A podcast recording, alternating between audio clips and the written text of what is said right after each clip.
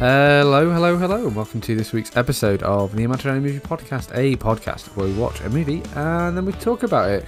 My name's Matt Davigan, um, part time mercenary and uh, aspiring sorcerer. Aspiring. Keep working at it, Dave. You'll get there one day. Um, my name's Sam, and did I really, did I really say those things last night in your tent? You said you love me. I don't remember that. You lied to me. No, I just wasn't myself last night. I suppose my power enchanted you and you were helpless against it. Sort of. then what? it went away. Went away. I dwell in darkness without you, and it went away, Joe. Uh, Sam, I didn't realise you were going to read us your wedding night speech to your wife. um, it's confusing. Uh, I'm Joe, and I've consulted the bones, and this film is batshit. So uh, this week, um, against our better judgment, and for reasons that um, honestly, the it will take a sort of a Nuremberg trial esque kind of setup to get to the bottom of. We watched 1998, well, 1988 rather, 1988's uh, kind of like fantasy epic Willow, uh, a movie which no one has seen in the entire world except for Joe. You say that, but this this is this is like a, a fairly popular film. You say that as if nobody's watched it. It is, it, or was, a very popular film, Dave. Joe, I don't know if this is one of those things where it was a very popular film or you, you just happened to have it on VHS. No, it absolutely, like there's a real thing. it in, absolutely, like- it absolutely was a, a- a popular film. That's why they're bringing it back as a TV series this year. yeah, they never reboot something just because of creative bankruptcy, Joe. Th- th- this is this is a film that we've well we've got Joe on a movie podcast. Welcome, Joe, and that's because he forced us with, through a pain of death to watch this movie. And and Joe, I think this is probably one of your childhood like favorites, It is. isn't it? This is the usual Yeah. thing that we have where you watch whatever you have on VHS, and that's Yeah. it. That's Yeah. the exposure. Yeah, and um, yeah, I say watched it. We watched it loads. It was one of the family favourites. Um, and you know, I haven't watched this in years, um, so you know, watching this again was an experience. Um, it doesn't. Thank God. Thank Doesn't God quite physical hold up. media. Thank God physical media is dead, eh? However, Um, I do still maintain that this is more popular than Dave, or was more popular than Dave is making out to be. Well, it I made think so, money, I suppose, Joe. But like, it's not a movie we ever watched. Or I was, I, I mean, like when you said Willow, I think I was vaguely familiar with, you know, the Warwick Davis in the costume, but like, I've never seen the movie, and I, I've never spoken about the movie with anyone. So that's what I'm saying is that it's missed me entirely. I think I think you'd call it forgotten. I think this is a Yeah. forgotten uh, Yeah. film, and and you know there's probably reasons for that. as, Probably, probably good reasons. Yes. as- probably excellent, perfectly cromulent reasons for to, for us for people to not really remember this. And I think I think the vast majority, um, uh, or, or, or the, the biggest reason for that is a small film, little indie movie from you know New Zealand called The Lord of the Rings, which basically, which basically took like fantasy movies and made them cool, rather than this weird. Like, and there's something about eighties. act There's something about eighties fantasy movies. They're all fucking weird. Like uh, The Land Before Time, weird. The what's the what's the one with David Bowie in Labyrinth. uh, Labyrinth, weird as shit oh, it is. It's yeah. you know like there's all there's just something going on about the, the, the these fantasy movies and i think this willow sits in that basket of like off-putting just a little bit like what the f- is going on i don't connect with any of this It's it's definitely before fantasy was before fantasy was cool, and I would say Lord of the Rings is a good part of that. But it's also kind of like before any of this fantasy stuff was particularly like hmm you know likable or mainstream, I should say, at all, because this is like kind of very anti-mainstream. It's like it's like a lot of 80s sci-fi where it's all quite weird and it's doing stuff and it's out there. And like if you made this film today, there's loads of stuff you'd be like, there's just no way anyone will will like accept this. Uh, the brownies, we'll talk about them in a minute. but like, there's lots of things in this movie that are like, and there's what, and you know, you're like, but why is that in here? Like, what possible purpose is that serving to the script? And there's kind of like a hundred things in this movie where you're like scratching your head and thinking, well, I thought I was in for X, and in, instead they've given me An all army of of this pigs, yes. stuff. Yeah. Yeah, they've given me letters that have not yet been invented. Uh, I'm not really quite sure what I'm going to do with all that or what word I'm going to make, but there we go. Um, what I would say about this as well, though, is that like we're saying, like Lord of the Rings is obviously like the pinnacle of you know fantasy films and things, but they had the benefit of the books to kind of draw on that, and, and they do a fantastic job. So don't get me wrong, like those books are kind of Oh yeah, they could have made those terrible because those books are confusing. We as did hell. Lord of the Rings last week, Joe. Move on. But what I'm saying is, what I'm Go on. saying is, the fact that they had those books to be able to pull on helped them make the movies. they had they had the benefit of of of uh, J.R.R. Tolkien, the the the bringing together like you know what's coming, bringing together the the mythology of old England, transplant creating a new a new mythology for us to, to to all center around and say, oh, that makes sense. And this film, this film, ladies and gentlemen, had the Star Wars addled brain of George Lucas. That's what it Yeah. had.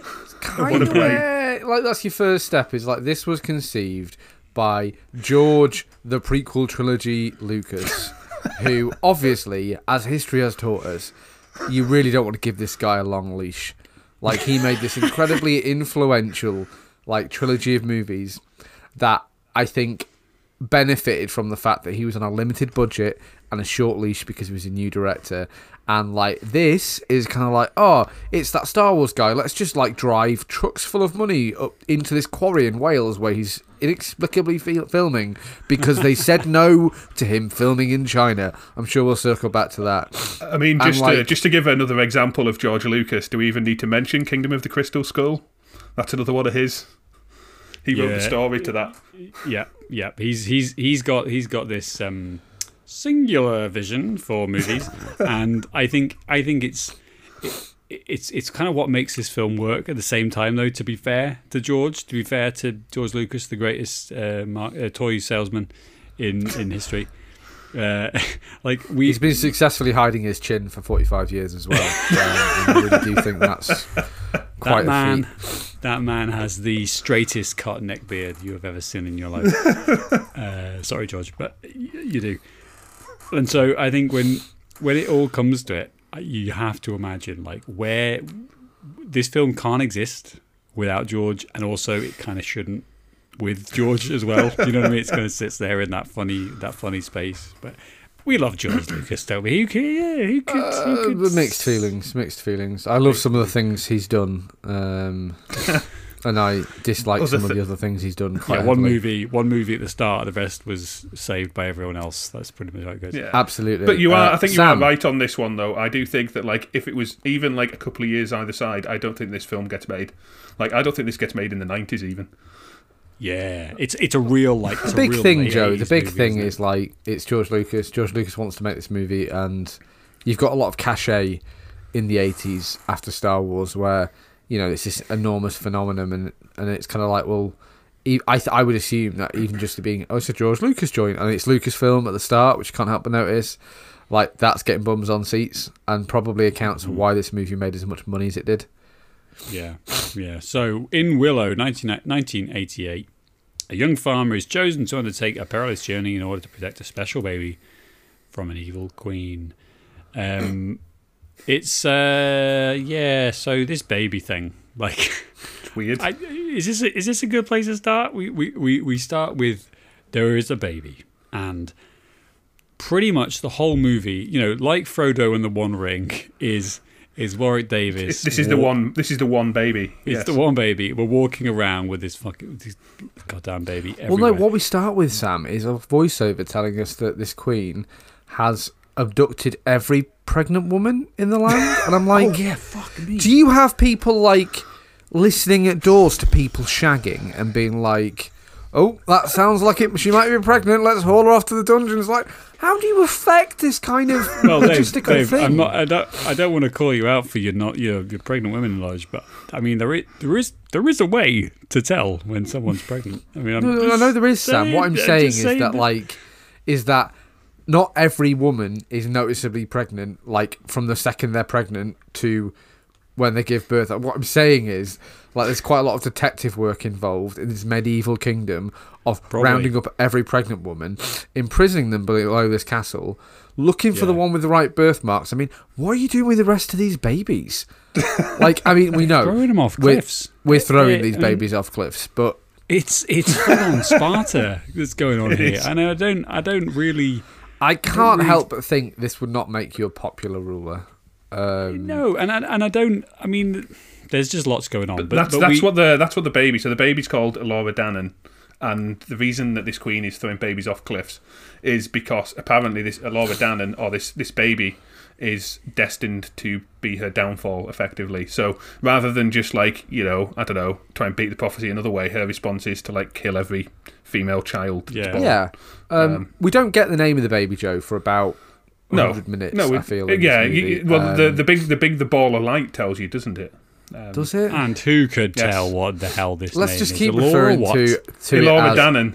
It's the a baby. terrible name. The baby. All the names, are, name. all the ter- all the names are terrible. Sam, it's it's You know, in the same way that in, in, in Lord of the Rings, and we will stop talking about Lord of the Rings, but in the same way that you have Sauron I will- and Saruman. I mean, for I will fuck's sake, I will never stop talking about Lord of the Rings, Sam. Just to Well, Fantasy is just a shit show of Like, like. come on, It's a name on. that you couldn't possibly like differentiate from this other name. I mean, they don't have Um, apostrophes in the names, but that's in the slap bang in the middle, two maybe or three. But at least there's. Uh, just give us give us a simple name that we can follow. Do you know what I mean? Like, what the hell does that mean? just call Yeah. her Susan. But this baby then, Susan.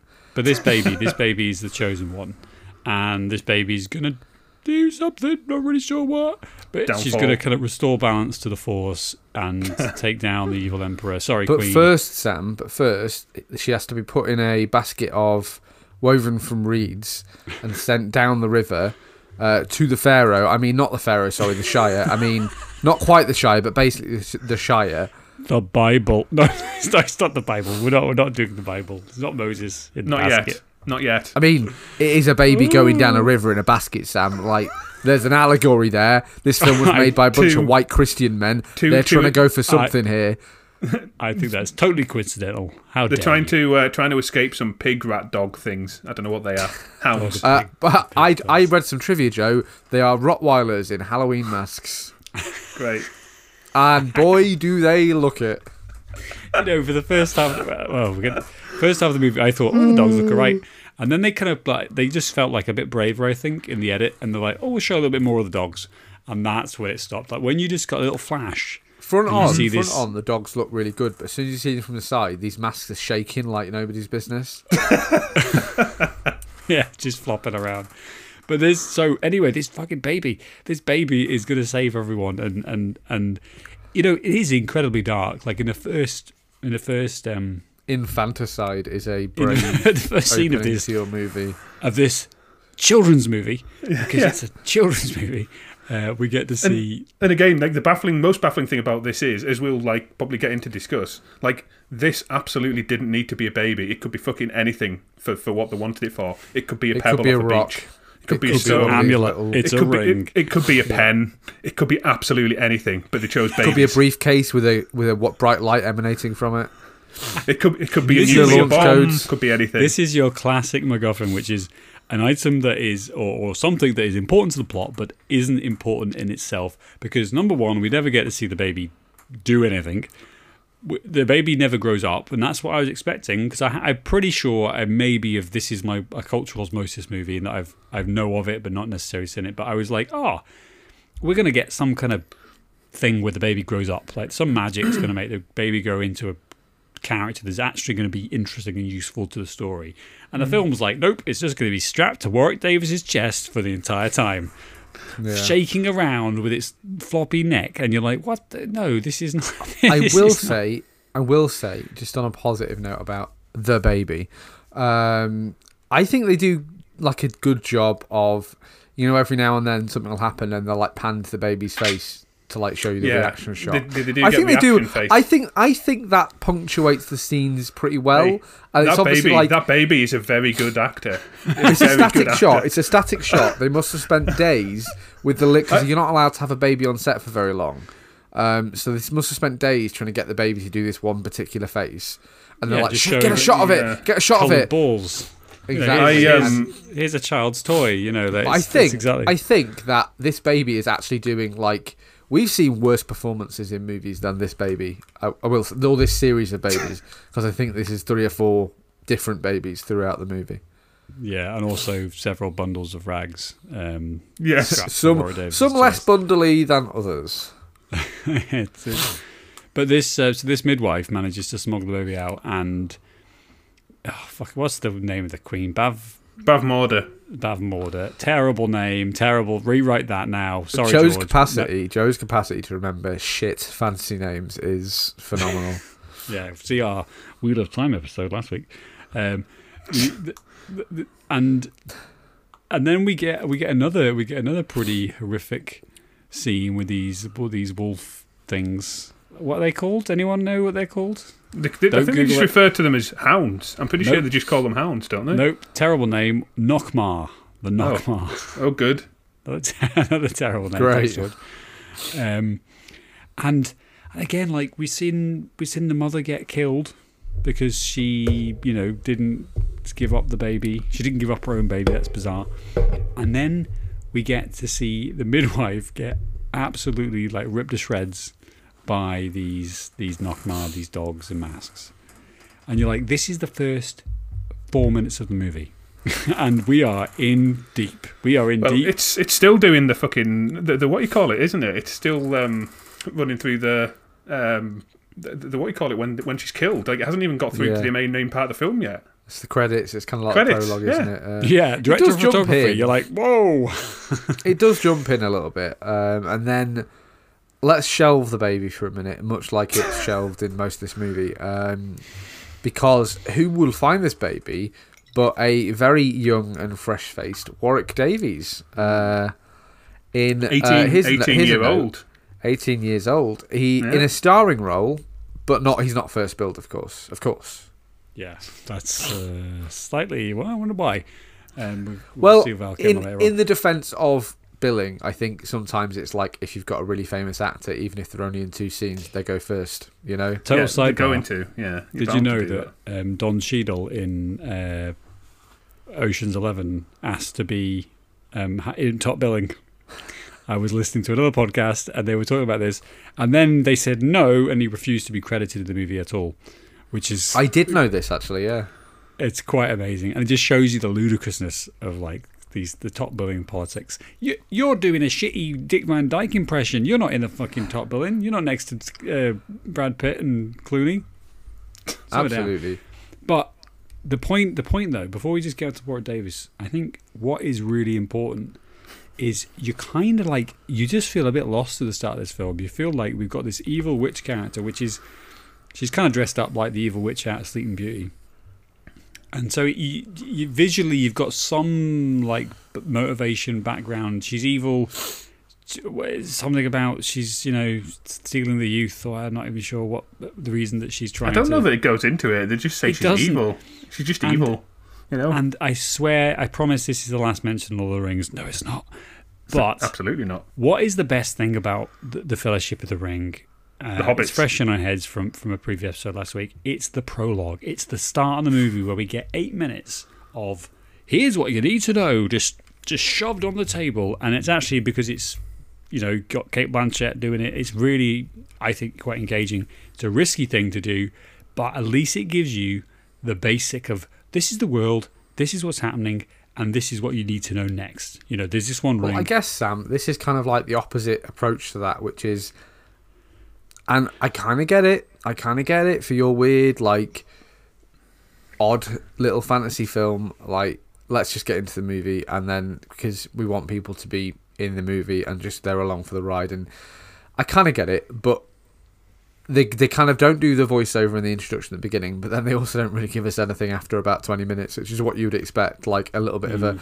now this is what's happening, and you don't get that either. a library scene. Yeah, there's exactly. like there's no there's no backstory to this like this baby Laura Danan at all. It's like she's just destined to kill this woman and she's a queen. That's the only thing you know.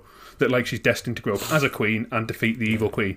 There's like no that would be backstory. fine. That would be fine if it kind of like the rest of the story beats sort of married up.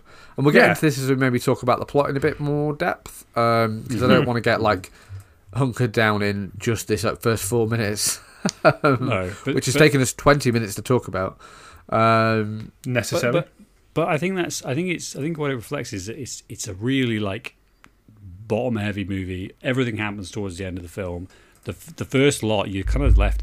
The, the introduction of Warwick Davis' character and the village I think is is is quite nice. I like the I like the cast of characters that we get here. You know, we've got him and his wife and his kids.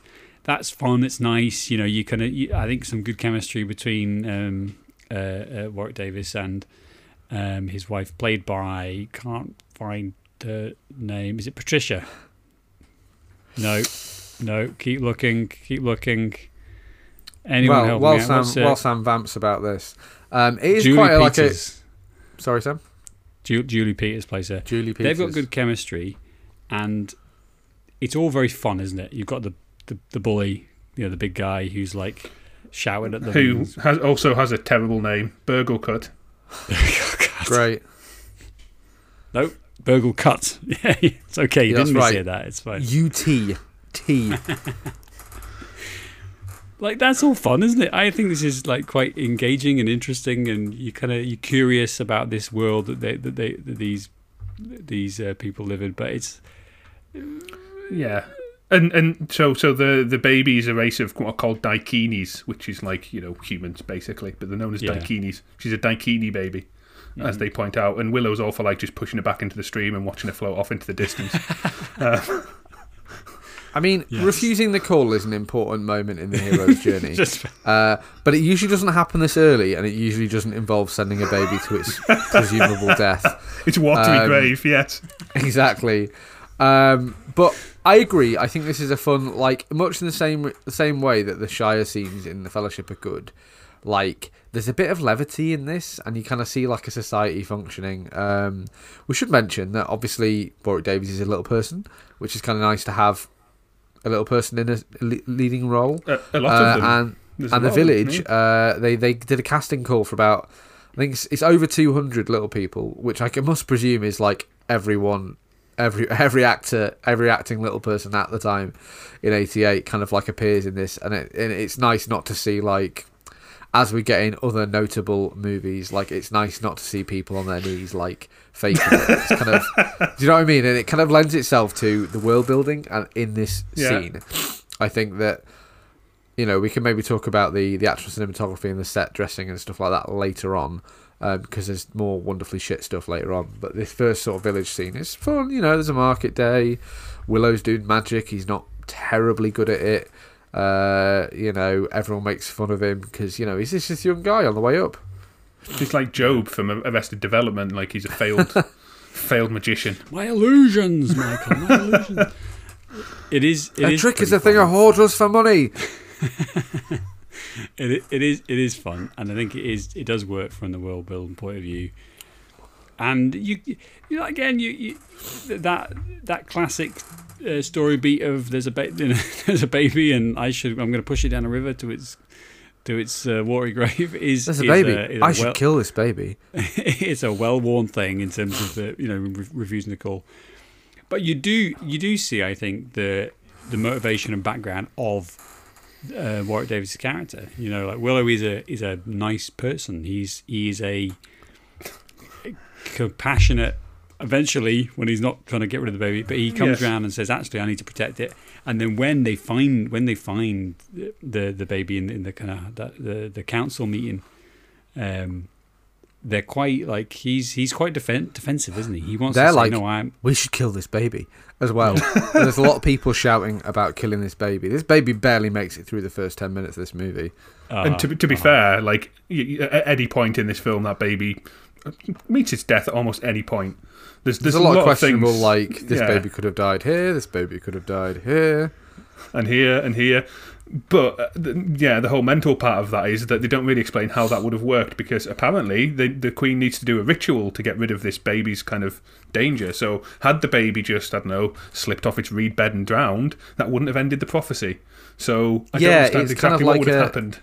The ritual, by the way, I don't. I feel like they don't mention that until the last fucking ten minutes of the movie, like because that would explain why they're not just trying to kill this baby. Because like Yeah. I mean, spoilers for reality. Babies aren't that hard to kill, from what I hear. Like I'm not, you know, not not on a, um, an expert myself. Um, but you know, famously, famously defenseless human babies are, and like, you know, it's so That's it's kind of like why you could say, Dave. no, because in the like in the relation Yeah, to yeah, this movie, you need to say the queen needs to say the sorcerer or whoever she is needs to say like I must do this ritual with this baby. Kalima. It's fine, Sam. I'm fairly sure that nobody is going to think I'm a baby murderer from this podcast. no, no one will think that. No. Certainly not us. Certainly not us. so This is where you So- speak. yeah. So yeah, I think there is. I think there is something that's that's that's uh, this baby is. I'm actually distracted by your sentence there, David. It's quite- I know. The the. Where are we, Joe? So, so, so, so, so, So- so what happens back on track with this so- shocking revelation that these guys think I murder babies for fun, um, which I don't so- do, just for clarity. Yeah, We so what basically off- happens, what happens to make them get to this point is that these funny Rottweilers in masks attack the village, and everyone's like, "Why the fuck are these guys interested in this village? They've never attacked us before." Um, and then the kind of Willow goes, "Oh shit, they were looking for a baby." Um, so they um, they then kind of decide that this baby needs to be taken back to a cro- taken to a crossroads where Daikinis frequ- frequent or something. I don't know, ride past, and they're going to give the baby to the first Daikini that rides past this crossroads. Yeah, they just they want to give the baby to some tall people so that it's not their problem anymore. Yeah. Um, like, and so they, they ride out, and we get like some weird scenes in the forest and stuff. Let's not get bogged down too bogged down in the individual plot beats. Although we should we should we should just mention that he gets given some magic acorns by the village like elder or sorcerer or whatever. we So should mention given- it, but he doesn't really like come back a lot. It comes back at the end. He throws magic acorns at the queen, and she just kind of Yeah. goes, "This is shit." Um, but we go to the crossroads and we meet our uh, top build actor Val Kilmer uh, In in, this cage. kind of in this glorious black wig, um, and his character name is Mad Marrigan. Which Martigan. I watched this entire Matigan. I watched this Martigan. entire movie. What? Sorry, Ma- Martigan. Mad Martigan, yes. I watched this entire movie thinking that he was like the characters, like you know, like you know, um, like Mad Joe. Like I thought, because why is it Mad Martigan? Because it's pronounced separately. It's Yeah. like it's such a daft name. So you think his Um, but- name's actually Martigan, and he's just like done stupid things and been known as Mad And he's Martigan? But it's not. Like when you look at it, he's actually Mad Martigan. That's his entire name. Who's naming the child Mad Martigan? I don't know, man. This fantasy world is just a bit daft. We don't get a lot of like other names really. Um, and we have a lot Yeah. of guff here. We have a lot of guff here. Where they were at the crossroads for about six months um, until Mad Mar- Martigan, Mad Martigan, Mad that right, Martigan. yeah, yep, yep. Mad Martigan uh, gets released, uh, and they're they're like, oh, well, let's give the baby to this guy. You mean this guy in a cage? He They release look him- after the baby. They, yeah, they release him specifically to look after the baby because effectively, so there's like three of the village, um, the village warriors plus the Burglekutt guy who hates Willow come go to the crossroads with them, and then they get there and like, oh, he's the first Daikini we see. That's what we're going to give them. So you leave it with him, or we're just leaving you. So they leave Willow with his friend, and then gradually they start talking to Mad Martigan, and then there's an army rides past with one of the other kind of side cast, um, a guy called Airk who knows um, Mad Martigan and he's like, yeah, just rot in that cage. You're an idiot. Sidebar: Yeah, that guy, it's- um, the the is actually, uh, which is another terrible name. Um, Airk Thaughbaer. Um, is played by Gavan O'Herlihy, so I feel as though I have to mention this purely to get our Star Trek mention in. Uh, he appears in an episode of Voyager uh, as one of the Kazon. So wow, and he died uh, last year, this year, in fact. he Um, did I two think. months, about two months ago. Yeah, Lots Yeah. of Kazon. yeah. So, um, so K's you him. Mistra. Um, but but then basically Willow and his friend agree to like leave the baby with Man Martigan, and they're like, yeah, make sure you look after them. This guy, Um, this guy what? who you just released from a cage, and his mates came past and were like, "Nah, I think we'll leave you there, mate, because you're a bit mental. And You're a twat. you're an arsehole. And they, they're like, "This guy seems stable, and we can give him a baby. He's not just going to sell the baby for beer money or whatever."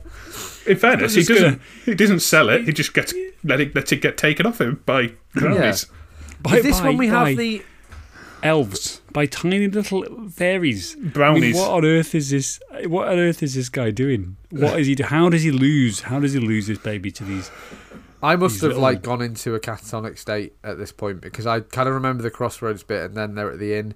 There is a bit with fairies, and it's so very what, what happens? What happens is that Willow and his friend are on the way back to the village, and this bird of prey carrying the baby flies past them, and Willow's like, "Fuck, brownies have a Laura Danan. What are we gonna do?" sort of thing. And then they go after them, and then other brownies catch Willow and his friend and tie him down, and then a big floating ball of light that is apparently a fairy appears and tells them that the child is called Laura Dannon and that she is a queen, and they need to take her to that place that I've forgotten the name of. Um, what was Tara, Tara Camelot, basically.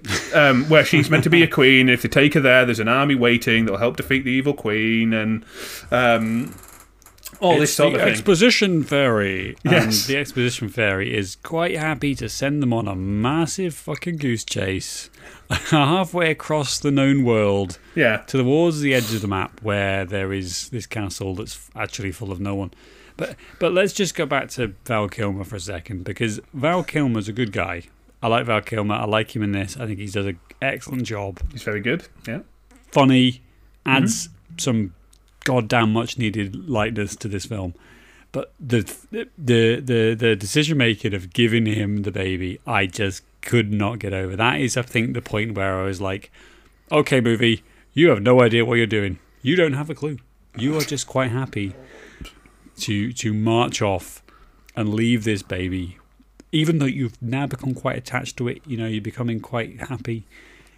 It, it, they're just not interested at all in in what Um, happens with it. I don't understand that. I don't understand why he's interested. Uh, he, he- he's not. He's not more interested in, in where this baby's going afterwards. I do not understand it. It's I mean, I kind of guess- the disconnect, Sam, where uh, it's like at a certain point, and it hasn't happened yet. I guess it's the fairy bit. He's like, must protect this baby, although, like, he does leave the baby alone a lot. Uh, but, like, they never quite have that point where he's like, oh, I really care about this baby. We're just kind of doing stuff, you know?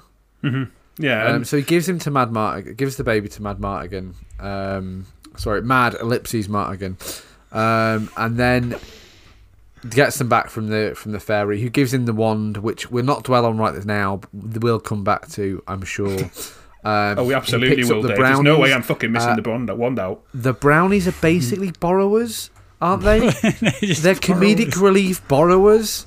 Yes, Like, they're literally there for no other reason. They pay no purpose other than comedic relief. That's it.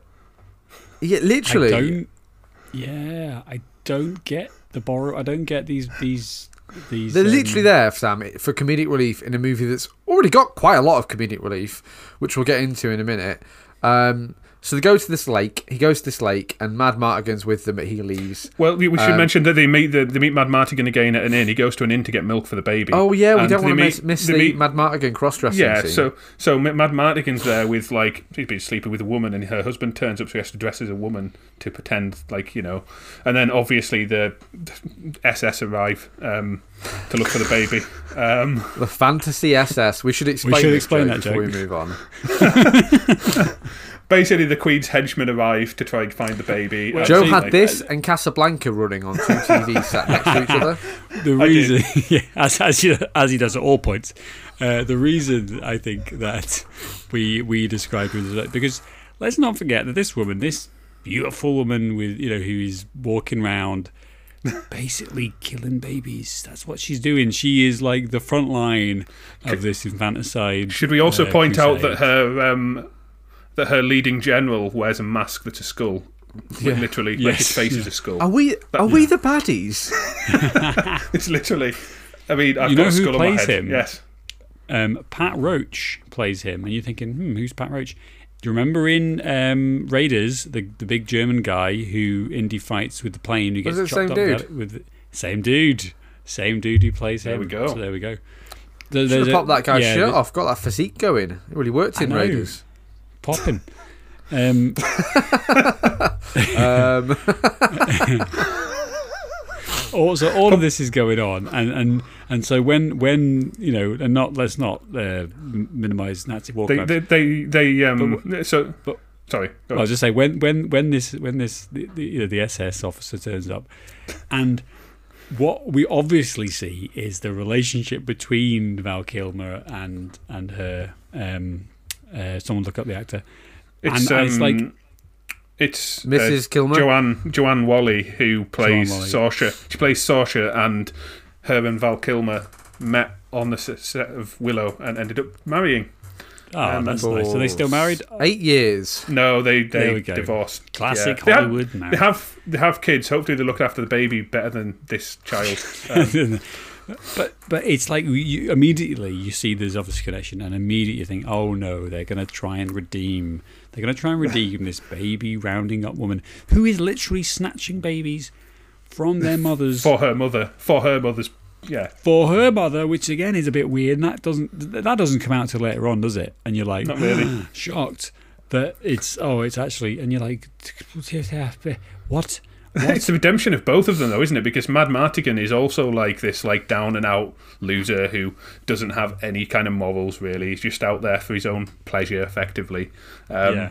And then Han all of a sudden, Solo's Han Solo's great in this movie. Yeah. yeah, Han Solo, yeah, effectively. Um, so, So- you kind of got these two characters. They meet each other, and then all of a sudden, like you know, the baby's all they care about. You know, Yeah, and obviously, you know, um, SS Woman uh, is, and I will continue to refer to her as that. Uh, SS Woman is, uh, you know, she wants the baby because she's been told to get the baby. Mad Martigan, um, at this point, and I'm going to keep this name is so stupid because they say it so much in the movie as well. Anyway, Uh, You're we like, then have- what?" we then have the the kind of like the the, the wagon race, uh, which I actually think is like a decent set piece. Although one of those, don't stop and think about why these wooden wheels are exploding. also the baby dies at any point in this. Like we should just say, like there's no way a baby survives. that. Jesus! I mean, I, I, mean- actually forgot that that that he that she was on the on the on the cart with Warwick Davis. I'm Willow like, just no. Willow leaves her lying because he has to try and get the reins of the horses. So he know. just puts her on the Willow gets the, knocked out about four times during this chase scene. he's Yeah, yeah, he just he puts the baby down. her. Yeah, lying in the cart and carries on trying to get the reins of the horses while Mad Martigan's there, like throwing spears and fighting with the chasing warriors and stuff. And the baby just sits perfectly still in this cart that's like going at stupid speed, tires exploding all over the place. You've got brownies with sticks hanging off the side. And yeah, She's just It's very barreling confusing. around. But at the very end of it, we'd get a sweet Wilhelm scream as the other chariot crashes and this guy falls about a foot and a half.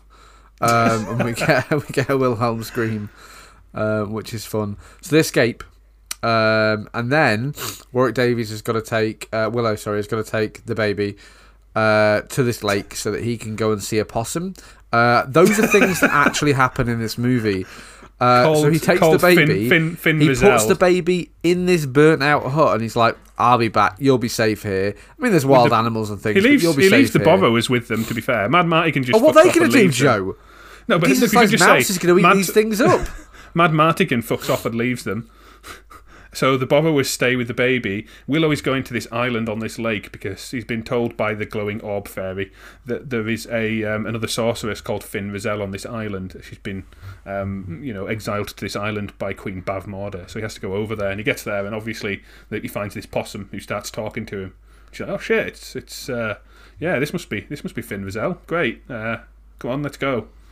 Um, Yeah, there's this talking possum. Great, fantastic. um, so we pick up the talking possum. It's part of the gang now. We go back.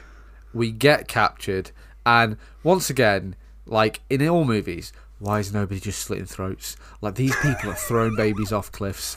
Just slit all these guys' throats. What are you keeping them around for? Yeah, Um, it doesn't. It, At least take this magic wand off this guy. Well, to I- be fair, well, I- he, he does more damage with that one, so you're probably best just leaving it to him, to be honest. And I think so much of this is, is missing that like just the logic. There's there's just a lot of movie logic that's missing from these middle scenes where you you, you kind of just you're on you're on for the ride and, and some of it's relatively entertaining. Like it's a pretty good scene with the with the um, the cart and some of the stuff that happens afterwards is like oh okay like it's entertaining enough and, and and all throughout the film actually I was going I'm having fun. Like I'm not I'm not bored, you know. And I'm, it's it's it's light and it's kind of a bit funny in places. But it's as soon as you pause, as soon as you pause for just a second, you're kind of like, so why are we doing these things? Why? Oh, uh, why? Why does anyone want what they want in this film? And that is the thing that I, you know, you go back to the very point that even what the hell, the Queen? Video game. It's a video It's game. a video game. It's like right, well, we've Oh. got to go because we have to get from the lake level where we get The captured to the prison level where we have to escape, and like press A to say to say romantic things. Yes. Um, where you get like the the brownies have this magic dust. It's all very hilarious, I'm sure. Um, but this is the moment where kind of like um, what's the name of the SS woman, Joe? Sorsha. Uh, Sorsha, yeah, yeah, yeah. like becomes a bit redeemed. Um, I don't want to talk about this scene massively because we've got the big castle is this- scene and then is the this- is this the other bit of- big castle scene. Is this is this is this the, is this the scene on Caradhras? Is that is that this one? On what?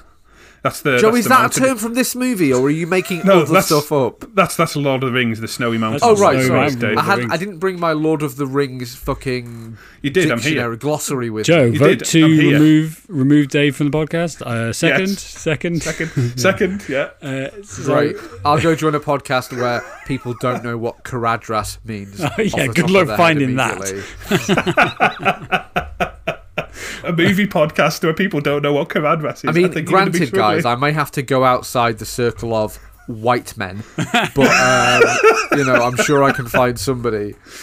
I'm not sure you could in rural Yorkshire, Dave. That's the yeah, that's a good point. I don't know if you've heard of this thing called the internet, Joe. Um, I'll do my take. podcast at 6 a.m. with a bunch It'll, of it'll Australians. never. I don't give a shit. It'll, it'll, it'll never take It'll off. be about Dave. surfing It'll- or something. it'll- It'll, be it'll- awful, it'll- but it'll be better It'll than this. never. It'll never take off. It certainly won't. So, um, oh, geez, this film is infecting us. The, the, the um, should we talk about the production here a little bit? Should we? Should we go to? Should we go to Ron? Well, I wanted to maybe talk about the Rancor before we talk about the reduction. Oh.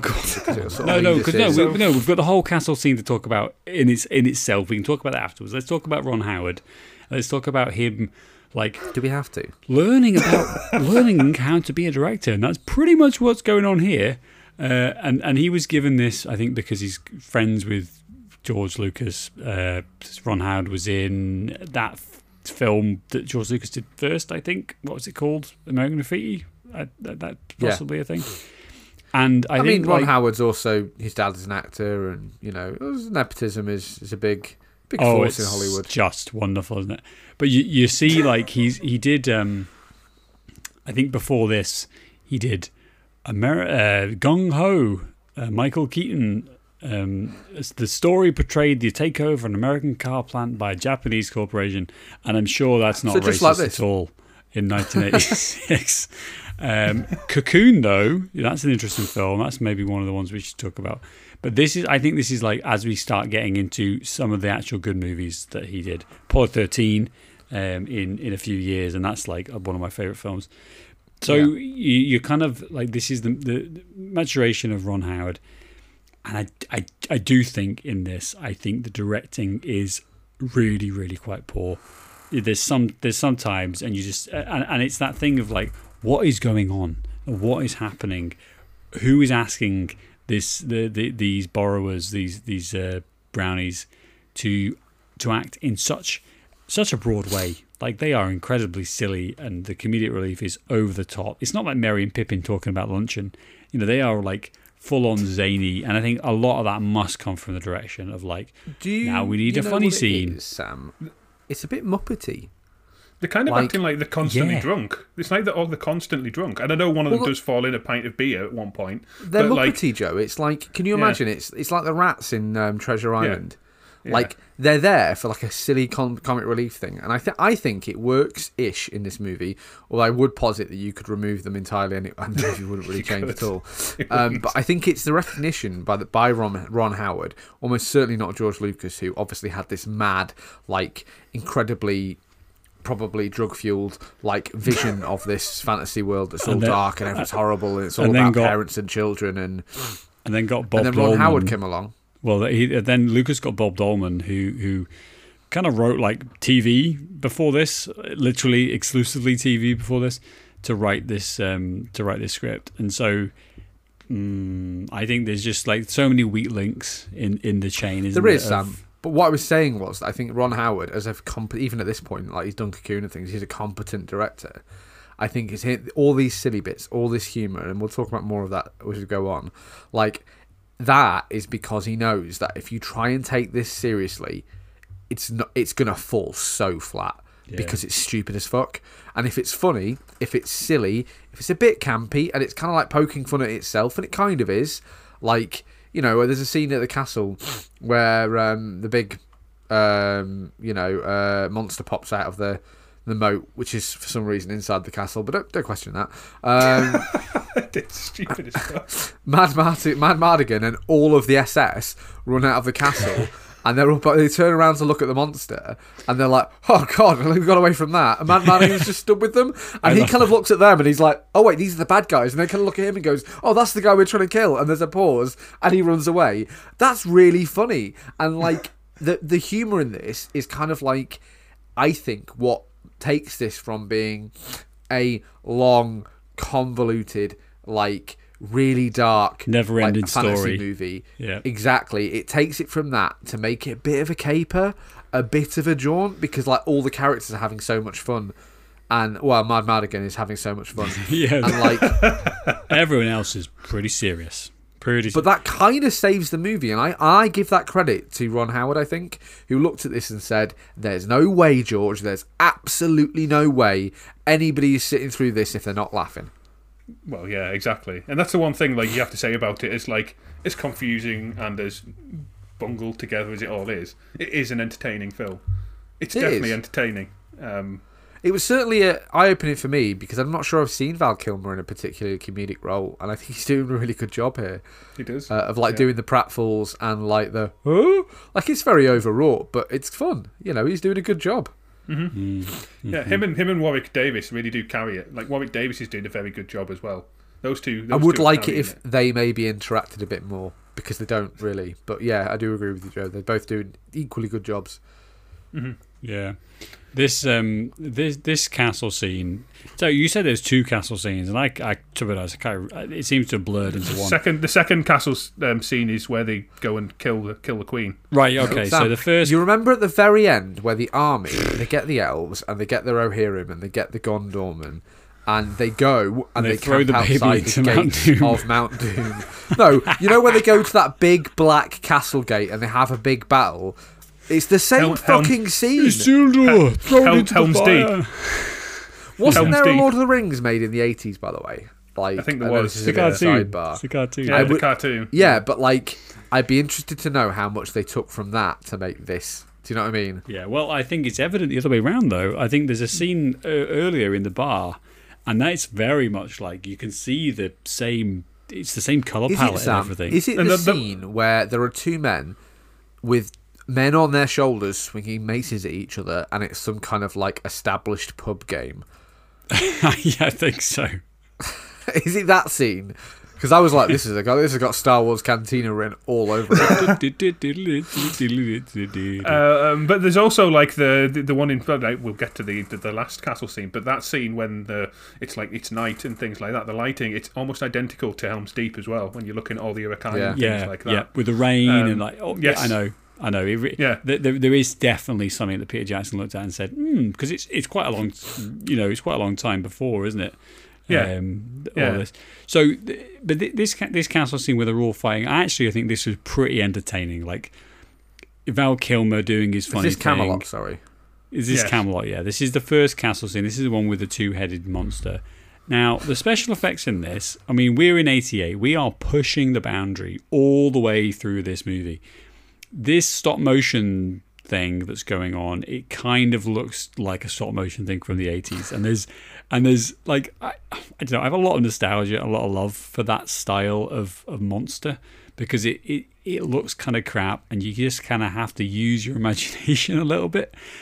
And I wonder, I, I don't think it holds up at all, but I wonder if if for you guys it was like kind of acceptable. Like it was, I just thought it would look great, you know. And then they chopped the head I off. think I think it fit quite well with the rest the rest the look of the rest of the movie. yeah, Um, and I think that the Cronenbergy nature of the monster it's disgusting. Oh, Like, we a should we should this say how the we should say how the monster came into being. So effectively, so all like at one point in the, the Willow the- did a the- thing, The yeah. movie, um, Willow mentions how he hates trolls. So they get to this place, um, Camelot, which is apparently called Tir Asleen. Um, and they find everybody dead, and they're like, "Oh yeah, Bavmorda's beat us here and killed everybody," sort of thing. And he stands in troll troll shit, and um, and then they're like, "Oh, trolls! I hate trolls!" And then one jumps down in front of him, and this fucking wand. Somebody take the fucking wand off Willow because so far what he's managed to do is turn the possum into a fucking crow, then into a goat, shoot himself up a tree that he can't get out of, and now he creates a two two headed monster that's trying to eat everybody out of a troll. Great, and yet, yeah, the fucking goat's there telling him to keep using it. It's oh, try again, try again. Take the fucking thing off him. Um, It- yeah, I, I love your outrage about this, Joe, because it is. It, you're absolutely correct because it is. It is like one of those. Joe's been Joe's been this has been festering with Joe for like Has. 25 years. yes. Yeah. it's- Yeah. When, when he, oh, when he was. Joe he wrote was- a letter to, to George Lucas when he was a kid. He's on a list, you know. Um, yeah. He's not allowed anywhere near the Lucas Ranch. No. no California for you. It is, it is baffling, and I think it's one of those things. Again, it's like it's to the logic of the movie of like, so obviously you want to have this this um this wand in later on because something's going to happen. You know, there's going to be some some something that's going to go on, and we get to see a little bit of a payoff uh, of in terms of the disappearing pig thing. But you do you do wonder like you didn't really have any ideas for this, did you? Other than we'll let him fuck Yeah. around with it and see what happens. Uh, Mhm. But but I think it's a cool scene though. I like I I, do, It I like this. This was like It's right fun. stuff's happening. Stuff's happening. It's That's fun. good. Like it's a bit silly because Mad Martigan is like single-handedly taking down this crack squad of SS troops. Uh, like he's hidden loads of crossbows everywhere. He's jumping out of walls. He's jumping off bridges. He literally like launches himself off the bridge onto this two-headed monster and cuts its head off, laughing maniacally while dressed like he's like, dressed like an extra in Lord of the Rings. He's a Rohirrim. Um, all the while, all the while, Sorcerer's like, hmm, that man, he's fight sexy. Yeah. And then like the- again, like leading us to be like, oh, she's just gonna like grab him and kiss him, and that's like, oh, she's she's good now. She's gonna help us now This is where because she lust filled her heart. I mean, Yeah. I mean, feeling warmed her heart. This this is this is when she turns. This is again like you have not earned this. Never mind the fact you're going around snatching babies from from from mothers. Like Possibly you, murdering them. unconfirmed. possibly. you Dis- dis- disclaimer. you you you are uh, that's fine. But like again, what do you want? What what is it you want? And she's not really I think had. I think she makes it perfectly dick. clear what she wants. to start. Yeah. and who could She wants say one no? thing, Sam, and she's gonna get it. Who could say no to Val Kilmer? Um, it's it's it's just baffling. It makes no sense. And actually, actually, for a couple of minutes, I was like, "Who is this?" I I honestly was confused who the character was. I thought, "Oh, maybe this is this another character?" That I, was- did I fall asleep for just you know a micro little micro sleep and, and miss this Well, you know the introduction? rule, Sam, is that like um, baddies have to wear like baddie outfits, whereas goodies they've got long flowing hair. She's got- they're got hair now. They are You know, much more beautiful, lower cut tops. And Val Kilmer You know? has that moment as well when they get to this Tasleen as well because he finds this shiny gold armor just hanging there, and he puts The it on. Rohirrim armor. and that's that's that's kind of when he like transforms as well. You're like into o- shit. I- into Éomer Yeah. from Lord of the Yeah. Rings. Yeah, yes, I wonder if we could, if there's any any way, any way at all, if we could speak to Peter Jackson and just ask him, just listen, listen. Remember No. that film? Sam, No, I'm going to go out on a limb and say that absolutely Peter isn't. Jackson is not speaking to us. Nor would Peter Jackson, even if this was true, admit that he was inspired by Willow. I just want to know. It's just one of those things that I, I've looked. There's no evidence that, that this is the case, but it's there in front of me. It must be true. it is. I think, Sam, I think that genuinely, I think that maybe it wasn't a direct inspiration, but I think he was inspired by the fantasy movies of this era. And I think this is very much of its time in that way. The way Mm-hmm. it's shot, the kind of like faux medieval kind of look of it, I think is very much, you know, all over the place. You know, the look of the baddies, even. You remember, do you remember Masters of the Universe and obviously He Man, the He Man cartoons? But, Same. like, the look of the baddies is identical. Yep, yep. Um, speaking of Masters of the Universe, the um, High Aldwin in this, um, who Who? is high. Or he's The guy, he's- the guy who gives Willow the magic uh, acorns, and they said magic conkers. If you Billy- say so. Billy Barty played um, the the the uh, Gwildor in Masters of the Universe. It's the Oh, same Gwildor, guy. yeah, my man. I Gwildor. recognised him from his voice because he's and, and you know I've, I have this because I watched this when I kid. I have this vision of this character eating the chicken. Do you remember the chicken scene? Oh, oh, oh, oh, oh, oh, I mean, oh, it's great! It's fantastic! And all this, this like the chicken. They had to give KFC so much money to do that. to it's extraordinary. So I just this this guy's voice was just seared into my brain. But the point you're right there about Master of the Universe. Again, it's another. It's a great example of weird '80s movies that's a bit unsettling and like the fantasies. You know, just way too much fog on on very very cheap looking sets. There's just too much of that, and this film I think is probably a better example because you've got like a you know 35 million dollars and George Lucas behind it, but. Mm, Although to be fair, Sam, they must have got pretty good rates at Ellswood Studios with Lucas, like you know, frequent frequent frequent customer points. frequent customer. Speak. Although let's talk about some quality quality production work here in terms of the um, the the the creature, the possum, gets turned into various different animals, and we get this. Oh, uh, it doesn't look it now, right? But for the 1988, this amazing little scene where the Transformation. the an, the animals are, are morphing between. They're morphing Composite between shots, each other Yeah, it's very clever. you know what? It's it's digital. It's done digitally, which is which is really quite extraordinary. And They tried to do stop motion. They tried to do four of like years.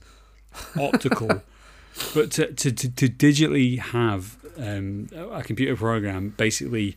You kind of like you know blending a bit like face blending, I suppose. You know where you can Mhm. blend two people's faces digitally together, and it you, you can't really see where the crossover is because it, it all looks so good. It's the same principle. And I think ILM, Industrial Light and Magic, are doing some fine, fine work here. Really quite impressive. And we're five year we're five years out from Jurassic Park as well, which is kind of like the birth of CGI, really. Yes, exactly. Um, it's, a, it's a good point. It's a really good point. Um, So can we so- talk about I was this just last say- scene, maybe, Joe? Yeah, so from this this castle, from Helm's Deep, um, they get rescued by Airk, and they travel to um, to to to uh, Gondor to to besiege. Airk is the is the his pal who leaves him in the cage. yeah, the guy who. Oh, lives in the guy yeah. like Yeah. the I'll I'll be dead in four and a half minutes guy. Got you. Yes, Airk. Tearful goodbye on the ground guy. Got you. I left you in a cage four the- the days ago Kazon. because you're a scumbag. But I'm gonna cry and bequeath you all my things in three minutes. The. Kazon, the Kazon guy. Yes, yeah. Kazon Kazon. Nistra. Got you. Yes. Got Um, so they go to. They then proceed to um, Minas Tirith, to the other castle, um, and um, to kill the queen. And they're all outside. And this is one of the most surreal points of, of, of a movie that has pretty surreal points. to be I was gonna say Jesus Christ. Um, the queen appears on the wall and is like, "What the hell are you guys doing? You're all pigs!" and turns the entire army into into pigs. I had forgotten about this. I had Um, suppressed this from yesterday. Like, yeah. what the fuck? More, more like, like pretty. I'm not gonna say it's amazing, but like pretty good makeup work of these half pigs when they're like it is. Mm-hmm. they've got shocking. like hoofs. It is. It is. I was deep. I was deeply shocked by this. Like, I'd be scared of this if I was a kid. I reckon. oh my god. I wasn't. I wasn't really sure what to expect here, but it, I mean, again, it, it looks the, the imagery. God damn it, Peter Jackson! Tell us if you ripped off Willow. The imagery is bang on, Lord of the Helm's Rings, Deep. and, and and the rain and everything. He's standing on the wall, you know, the horn, but all that's there, and then and then you're thinking, right, we're going to get a good battle. We're going to get a good final um, you know, for for Gondor, and they never do it. They never do No. it. And what instead we get is these pigs. And I, These I pigs. honestly, Including her daughter, because her daughter stood there like, Mother, stop. And she goes, No, you're a pig. And she turns everyone into pigs. I will say, at least the movie doesn't stoop to showing us this woman turning into a pig. Like we get some close-up shots of the other guys like turning into pigs, but like mm-hmm. we'll maybe not show you that. This obviously I mean, she was like, including, "No, including should- I'm not being transitioned into a pig on screen. I'll never survive that." In, including, we should say as well, including the, the brownies, they are also turned into pigs, but they're baby pigs because obviously Piglets. they're small. The little piglets. the little piglets. So, I mean, Yeah. honestly, I, I, I really don't. I, I can't overstate how deeply shocked I was. I was like, the, What? You've done what with the main cast? the situation is only saved because um, because um, the- Willow goes into a force Willow trance. Finn, Fin Raziel basically tells Willow he needs to use the wand again. They still haven't sent him back to um, Ollivanders to get a new wand, so they've left him with it. Um, and Fin Raziel is the possum slash crow slash goat slash woman. So he, she basically tells him he needs to turn her back and like protect himself and then turn her back into a woman, which he manages to do via like thirteen other. And then we get whatever this weird. So then she turns them all back into humans, and then No, like, oh, hold on, can- Joe. We get this weird naked old woman shot of like. We like, do. okay, weird, weird thing to have in your film, but fine. And then yeah, the, the, and the it ten- the- lingers. like it's obviously a body double, but it lingers a bit, and you're like, "What am I about to see in this kids' movie?" yeah, again, it is a kids movie. So Fin, Fin Raziel is paid, played by Patricia Hayes, which is uh, Yes. That was Yes, it's it's all very, it's all very like, I don't know. You, you expected them to go one way and they go another way, and I suppose we should respect that. And and we It's should. fine. It's like again, the pace is paced quite well, and it carries on, and Mhm. we get our final scene where there's lots of swords clattering. Um, we get another Well- Wilhelm scream um, when a horseman gets knocked off his horse, and again he falls about a foot, um, which is always fun. Mhm. We should say like the way that they managed to get in as well. It's I think that's quite cleverly done with the bit with the horses coming up from out underneath the like the tarpaulins basically. Um, so they pretend to be disappeared. So Willow says he's a powerful sorcerer and he's going to like break down the castle. So they open up the thing to go and kill Willow, and then they kind of come out from all the tarpaulins and run in. And I mean, effectively they fall for the oldest trick in the book. It's not even like it's not even like the, the wooden horse of Troy. It's it's worse than that. they didn't even have they didn't even have the respect to spend all that time building a wooden horse. They didn't No. even bother. They just Didn't need to. Yeah. Didn't Walk need to. over there. Oh yeah, the, the, the, our army's left us. We're just going to do it on our own, sort of thing. And, and they basically fall for it. They're just like, oh yeah, those guys. Let's just go kill them. Open the gates wide, leave them wide open, run off to try and kill Willow. Nothing. And then, oh, they're, they're all pigs. They're all pigs now. Yeah. Um, this this uh, this final scene then, like this standoff between uh, the, the Bath evil, Morda. yeah, the evil qu- evil queen. This and- 45 minute scene. Oh, we've totally forgotten, by the way, that when we were at Helm's Deep, um, the first castle, the um, skull guy, I think it's Kael, I think he's called, General Kael, does actually General get hold Kael. of the baby. General Kael, he manages to get hold of the baby and Oh, take it back to yeah. Bath Do you know why we Morda. forgot it, Joe? We forgot it because the production design forgot to put the baby in that bundle that he carries away. He's got a fucking rag in his hand He that's quite like- obviously not got anything in it. He's got Yes. it tucked under his arm like it's an American football, like he's running down for a touchdown. You know what I mean? It's like what the. It's uh, Derek Henry there running running away with the with the ball. Yeah. It's it's quite amazing how how So little you could give a shit about this baby, isn't it? Yeah, so so Like- effectively, Bavmorda now has the baby, so they're trying to break into uh, Minas Tirith to try and rescue said baby. Um, Just kill it. Just just do the so- ritual. Whatever so you need to so do. you have you, you have good old Mad Martigan having great fun killing everybody. Airk gets shivved and dies. Uh, Mad Martigan then kills Who Kael. could care? Um, Who could Kael- care? Kael Kael gets killed. Meanwhile, Willow, Fin Raziel, um, Sorsha, and Bavmorda are having this big old fight. Um, I'm amazed you can remember all these names. James. it's because really Dave. who It's because he's talking seen it eight thousand times. I've seen this film a lot, Dave. I don't know why you're so surprised. I'm just because all the names are so stupid, and even as They you're are saying them. I'm like, who greenlit these names? George Lucas. George Lucas. George Lucas did. That's who did. That's why. George sounds- Jar Jar Binks Lucas got you. The force of the wills uh, and all that nonsense. Um, Did anyone else find this ending scene in the top of the tower deeply, deeply boring? It's it's it's it, yeah. It's it's Well, pretty they- unsatisfying. they it just tails off- off. they, inca- they incapacitate um, the, the the two characters who can kind of actually do something about Sorsha this. and Fin Raziel are both Yeah, like, like, kind so- of incapacitated, accidentally turning like some table into like a robot slash toaster on legs to kill The t- Willow. Where's so, so Willow, Where's Where's Mad Martigan in this? Mad is he- like out fulfilling Killing. his lust He just for blood. likes killing, Yeah. Sam. He's, killing Kael. he's right. So he's Aragorn. He's doing the Aragorn thing while the while Yes. the hobbits are, are taking out the One Ring. Meanwhile, Got the it. ring, Got the it. ring is the ring is lying on the like the slaughter altar, um, just you know about to get run through. and and the, and this ritual of like again again this is why I think you need the context you need the backstory because why can they not just there's there we go the baby's dead we could have done that at the first castle where we got it where we got it like why couldn't they just done that then and and we never I think adequately get that explained to us and thus you're like what what's happening I mean I get I, I get that we're going to try and kill the evil queen but surely the point is we're, we're, we're trying to save the baby, but I don't know why they didn't just get on with it. And it's it's it's really quite poor storytelling. I think. I It think we shouldn't we shouldn't forget how poor it is that three of us who've watched this movie don't really know what's going on, other than Joe, who you've seen it enough times. But you know what I mean. There's not there's not adequate storytelling at all for this. Uh, there, there is a the, the, the plot's kind of like almost a second. uh, The, the main plot's almost a subplot, really.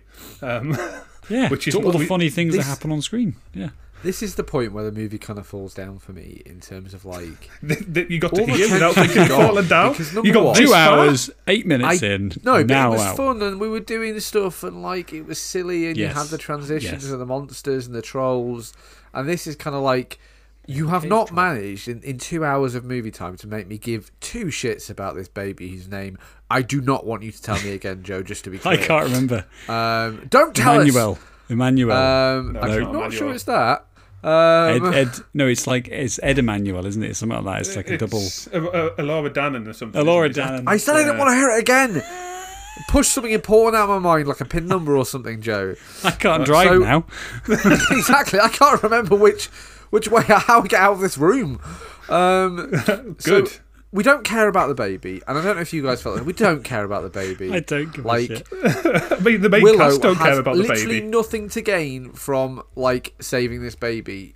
Honestly, at any point in this movie, you could turn around and go, "I'm off home. I'll see you later." Nothing Yeah. changes, and it's fine. But Hey, who would've like killed the 20 minutes- toaster? Twenty minutes of the film in this tower with this queen screaming and looking increasingly harried and things. Mm, yeah, and it, and and just none of it is. It Just none of it is particularly even um, even I think the performance from Jean Marsh as as the Queen like mm, uh, it's kind of not really that uh, she's she's she's not uh, she's not selling it enough it's not kind of like overacting but it's also not subtle enough to to have any interest The- because you don't Queen- have any reason like why is she evil why does she why She's not really in it. She's barely in it. She's in it at the start when she's there killing babies. And then you have all of like her SS henchmen going around killing babies for her, and then she comes back at the end to turn everybody into pigs, basically. Um, Yeah. And then, yeah, you know, you've Willow kills the toaster, um, well, then we have the the kind of like the I'm sure on paper sounded really really good. Like let's have Willow like save the day by doing his disappearing pig trick, but like I don't know. I, d- I don't buy that. They, qu- I don't. It allows what happens here. So he says, "I've disappeared the baby," and the queen goes, Yeah. "No," and then she just explodes. She tips over a bowl. So she was doing the ritual to kill the baby. She tips over this bowl of I don't know if it's meant to be blood. If it is, it looks terrible because it's like a bright red almost. Um, she tips it all over the floor, which breaks the ritual and makes lightning strike her, and she goes bang and dies. But like all this disappearing the baby does is be like, well, I'm going to kill you with this one now. But wasn't she going to do that anyway? What have we achieved here? You- you've made made her angry. For all intents and purposes, as far as the script is concerned, Willow does his magic trick. We're all like, he saved her not because he's a great magician, but because he's like already knew this thing because of who he is. Great, that's a great through line for your movie. And then the witch explodes, and you're like, I'm sorry, what? And then the witch Yeah. explodes, of course. And you're like, I don't know how the thing we talked about affects that thing that you've just said. Like, there's no connection whatsoever with those two things. it's, Right, the it- queen because- is shocked, then she explodes. Um, wh- why? Why does she explode? Why did Oh, well, she just explodes. You see, was you see, she was shocked by this thing Willow did. So then she explodes. Oh, you've said I, I get She- that, but why? she's She tips, she tips over the bowl of You've whatever, explained this, Joe. tomato soup. I, it's not made it any clearer. no it that's that's it what that's what that's what killed her though. Like she tips over the tomato soup and lightning strikes her. You know, So she gets electrocuted. That that's how she dies. It's a terrible way to go. I'm not trying to like make any like claim that it isn't. Is it? It's not a good is It idea. any worse than being thrown off a cliff as an infant? Apparently, apparently, she's banished from the world. She she manages to that by spilling the blood. According to Wikipedia, she banishes herself from the world, and That's blood. is- That looks terrible. If that's going to apparently, be it's blood. ritual blood. I don't know. I don't know. Banished But- from the world. Is that the term we're using for like obliterated? Like, oh, when all those people in the point, right, got banished from the world. the the point of this, uh, I, I do I do respect I do respect this, the story, the, the writing of we have this pig trick at the start, and it's and it's kind of like ah he's a bit of a loser, you know he can't because it goes wrong because the pig runs away. Yeah, it comes It's out. Whereas- fun, right? It's fun. So basically, this only works because baby can't move on its own. So the baby stays hidden. That's the only Yeah. reason it works. Yeah, but the pig disappearing trick is on a table, uh, um, like uh, presumably a table that has a little slot that the pig falls down and then it escapes in at the start of the film. Later on, there's no table. There's nothing. He doesn't have his trick table with him. So how is he doing this? And maybe he's using magic. We don't necessarily see that. And I would have liked it if we'd seen. Well, he no longer has the wand. The wand's been taken off no, finally. use the wand, and exactly use the wand, and then it could be, oh, he's finally figured out he's not just fucking things up and making things much worse. but, like, oh, Bavi, Bavi M has the Bavi M has the wand now. He could use it, and then he could use it to, um, you know, Avada Kedavra, the Yeah. the the queen, and it would all make a little bit more sense rather than just things happen and then end of the movie. You know, we get to see everyone happy, and the eagles come and rescue them all from the volcano. Is that is that what? No. Eagle to be Oh no, different film. Merry and Eagle different to be seen. Um. So, where do we sit on this? Like, I enjoyed this. I didn't hate it. I, I know the last ten minutes make it seem like I really despise this movie. I didn't hate it. Obviously, Joe, we'll come to you last. I think because of all your rampant nostalgia, you really want to try and like force that down. Um, like, I think I think there's some really fun bits about this movie. I really like uh, Warwick Davis' performance and Val Kilmer's performance. That's kind of it for the performances I liked. Um, I really like the look of it generally, like this 80s kind of like it's all filmed in Wales, and guess what? Wales is already pretty good looking, so half the job is done for you there. Um, Also The filmed set- in New Zealand. Mm, Bits there of we New go. Zealand, yeah. A few scenes in New Zealand, yeah. and pushing apparently some uh, some stock footage they took in China, um, but they weren't allowed to go and film there, as discussed, because George Lucas was like, "I'm going to film this in China." All right, George Lucas, whatever. China, Wales, Pre same place. Cultural Revolution. Mm-mm. exactly. Um, and then like I, I again I really enjoyed the comedy bits of this movie. I think it like stops it from getting bogged down in how deeply, deeply silly a lot of this like fantasy tropey nonsense is. Uh, you know, Mad Madigan, like to Ma- Mardigan or whatever his name could possibly be, Val Kilmer. It's been, it's been an hour and Mad 20 Kilmer, minutes. We still can't Mad it. Kilmer, like when he honestly when he when they run out of Camelot and he turns around and they kind of look at each other, it's a Monty Python joke, but it lands so perfectly. The timing is excellent, and they run It back is. in, and I'm I am there laughing at the TV, and I'm like, and that's kind of what the, I, I hope I remember this movie that way because I'm certainly never fucking watching it again because it's way too long. Uh, if this movie was 90 minutes, I'd be like, oh, this could be a fun like romp. No, this movie's two hours and 12 minutes or whatever it is. So It's- no, thank you. It's a it's a great example of of like you you need to you need to really really work on your script. You need to really work on your story. It needs to be Less syllables in these names, please. yes, it needs to be really really cogent. Like you've got to you've got to be able to explain it all in a in in an elevator. And I think that if if we had a movie that was written by some unknown loser, you know, with a podcast, we would be sitting Coming soon. Coming to, we're trying to rack our brains like how do we get this thing to happen to this thing how, what is what is the progression we're going to take how are we going to be able to achieve this and i think because i i'm going to say because you've got such a big name behind this in lucas i think the, the movie just doesn't really have to do that it's all it's almost like we wrote we have a movie and then we wrote the script to figure out what we're going to do with all these cool sets I hate to Kinda what's it. going I hate on to here. say it, but you didn't have. It's kind of like what, and I don't mean to attack the prequels, but I am going to right now.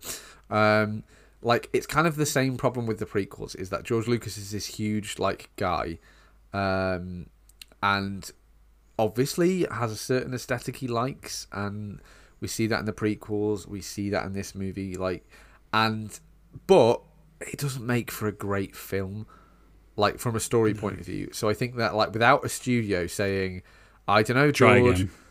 Try. I don't know, George. Like, make it snappier, make it better. Like, you know, or without hiring a you know a really great like script doctor to to to say, George, I like this, but what I would change is all of these things. Like, without Yeah. that, you kind of end up with a bit of a you know mess of a movie, and maybe this isn't as bad as it's not as extreme as the prequels in terms of like I still all enjoyed it. the rampant racism and like unfunny bits and Yeah. obviously he was in the director's chair for that a lot as So- well but like this it just needed maybe like Joe- it up and explain why things are happening Yeah, yeah. Joe, tell us why why are we wrong?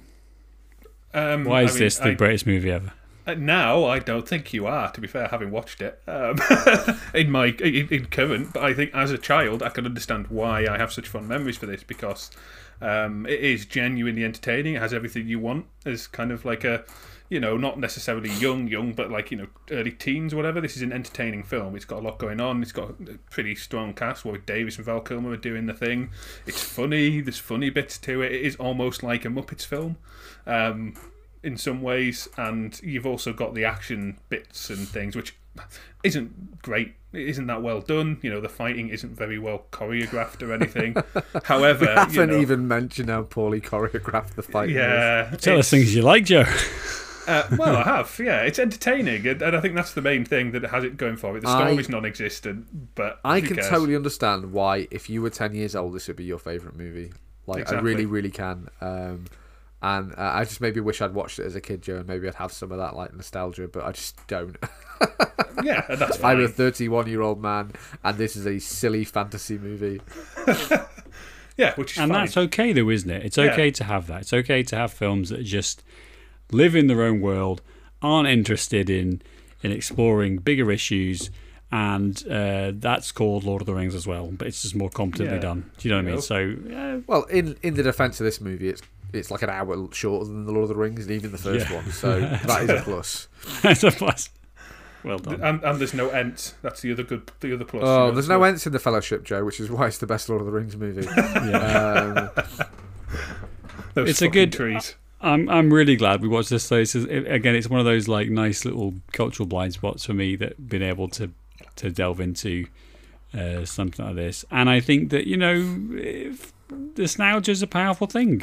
Nostalgia is a powerful thing, we, and we should respect Joe's nostalgia for this film.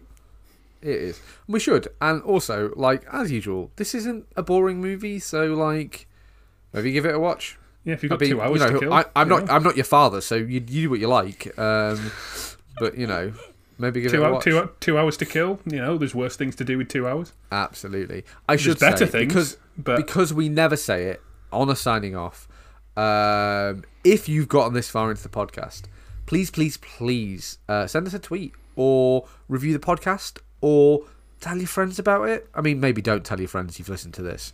Uh, social standing will go right down. S- send them send them Uh, a but- send them a, a better episode. Yeah, go through reach and out to figure us. it out.